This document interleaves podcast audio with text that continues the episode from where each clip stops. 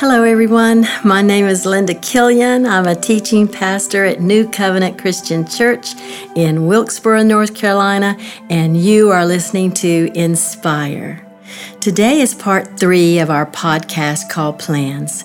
When we ended our story last time, Joseph has been sold by his brothers to a band of merchants, and now Joseph is arriving in Egypt.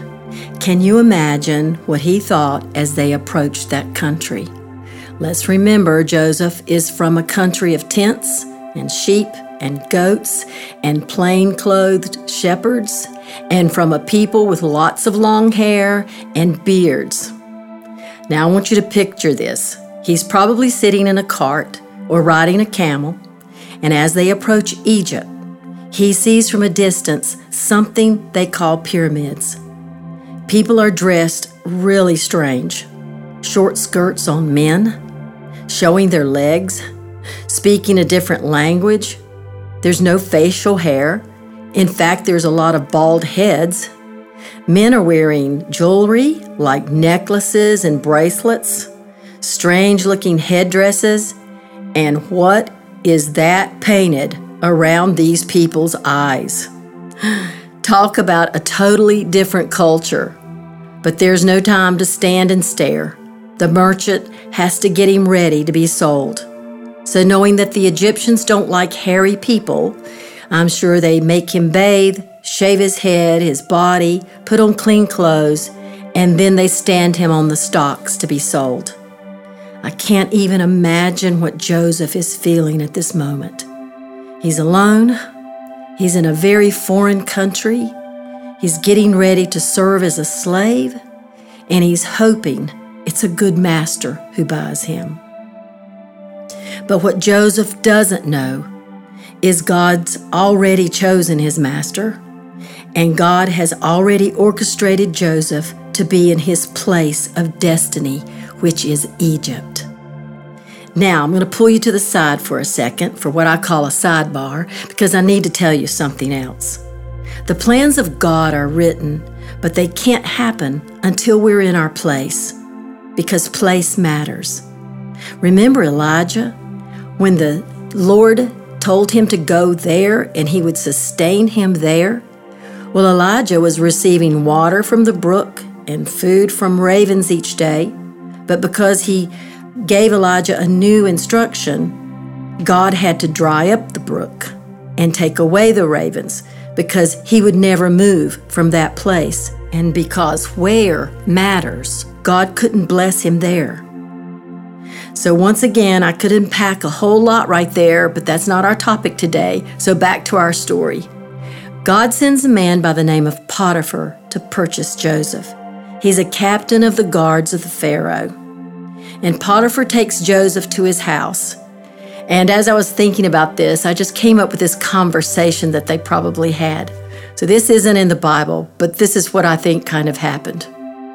So Potiphar says to him, So, what do you know about planting and tilling the ground? Um, nothing, sir. Well, do you know anything about growing wheat, corn, barley, vegetables?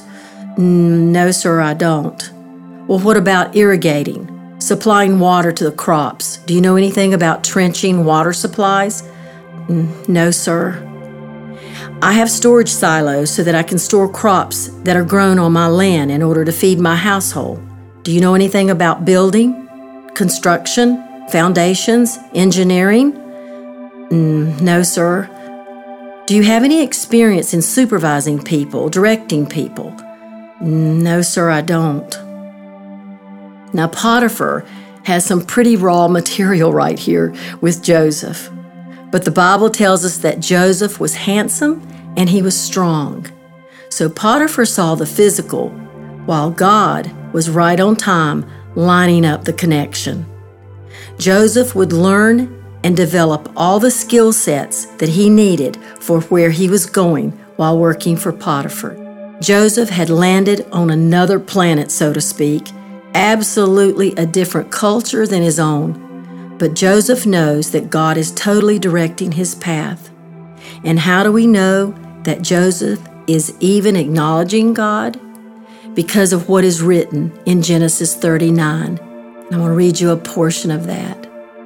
Joseph is placed in the field of Potiphar, and he succeeded in everything he did. Potiphar noticed this and realized that the Lord was with Joseph, giving him success in everything he did.